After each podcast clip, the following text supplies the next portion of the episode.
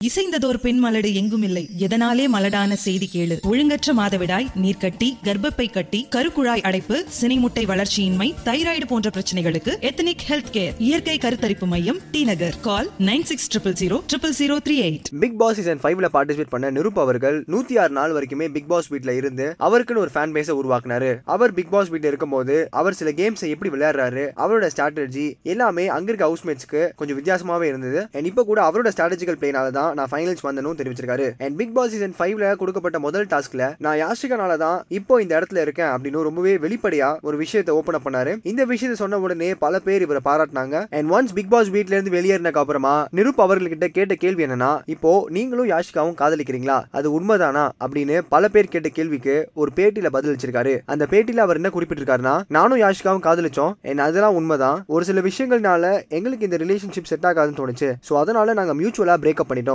And இப்போ வரைக்குமே நாங்க ஒரு நல்ல நண்பரா தான் இருக்கோம் அப்படின்னு தெரிவிச்சிருக்காரு. அண்ட் இது ஒரு பக்கம் இருக்கும்போது அவர் ஆல்ரெடி யாஷிகா அவங்க லைவ்ல இருக்கும்போது நிருப் அவர்கள் ஒரு முத்தம் கொடுத்தாரு. And அந்த ஒரு விஷயம் மிகப்பெரிய ஒரு சர்ச்சையாச்சு. இந்த விஷயத்த நெட்டிசன்ஸ் எல்லாம் எப்படி குறிப்பிட்டிருக்காங்கன்னா முன்னாடி நல்ல ஒரு கப்பலா இருந்து இப்போ பிரேக்கப் ஆகி நல்ல ஒரு ஃப்ரெண்ட்ஸா இருக்காங்க.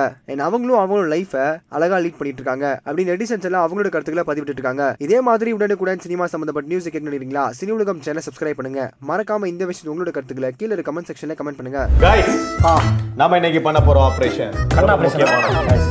ஒரு விஜய் ஸ்டைல பண்ண சாரி சார் ஓகே அந்த செவரை எழுப்புங்கண்ணா. இங்க பாருங்கண்ணே. ஐயோ வெளுத்து வாங்குறாரே. ஒரு காலத்துல கரண்டில் அடி வாங்கினாரு இப்ப கரண்டி மூலமா நடனம் ஆடுறாரு. ஐயா புஷ்பவன குப்புசாமி சின்ன வயசுல பார்த்த மாதிரி இருக்கு. அதேதான் அதேதான். வாங்க பேசலாம் வாங்க. வணக்கம் சொல்லுவோம் நாங்க. ஏ காத்தாரி போல ஏண்டி என்ன சுத்துற? டைம் ஸ்டார்ட் ஆரம்பிச்சிருங்க சமைக்க. ஏ தூ மந்திர காலி போட்டு சுத்த. யோ ஆரம்பிங்க அங்க ஆரம்பிச்சிட்டாங்க. கடாயில என்ன ஊத்துங்க.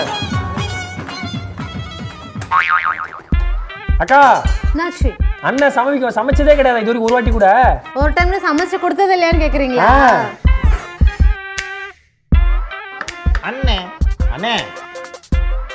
ஷூட்டிங் இல்லாதப்ப எங்கேயாவது ச- இது சர்வரா போறீங்களா? ஹோட்டல்ல ஏதாவது சமயக்காரனா போறீங்களா? ஐயா. வர்றீங்களே தக்காளிய ஐயா தாபா ஹோட்டல்ல கொடி காட்டி சாப்பிட ஏய் கூடாது இங்க பா. டேய் அங்க கவுண்டர்ல உனக்கு ஒரு ஆள் ஐயா காது கேக்குறீங்க இங்க அவங்களுக்கு. ஆமா. டேய் வா எந்த குழம்பு செஞ்சாலும் தக்காளி போடணும். அப்படியா? அப்ப தக்காளி குழம்பு செஞ்சா என்ன பண்ணணும் அண்ணே அண்ணே நீங்க ஒரு சுத்தமான சுயநலவாதினே. நீங்க ஒரு அருமையான அயோக்கியண்ணே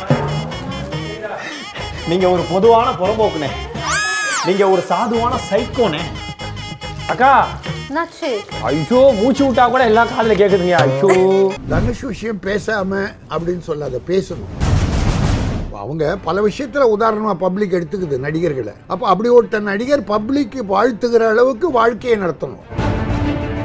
இந்த விஷயமானது சூப்பர் ஸ்டார் ரஜினிகாந்த் அவர்களுக்கு எந்த அளவுக்கு ஒரு மன உளைச்சலா இருந்திருக்கும் சார்? அப்படிப்பட்ட நல்லவருக்கு இப்படிப்பட்ட சோதனைகள். வர்றது வந்து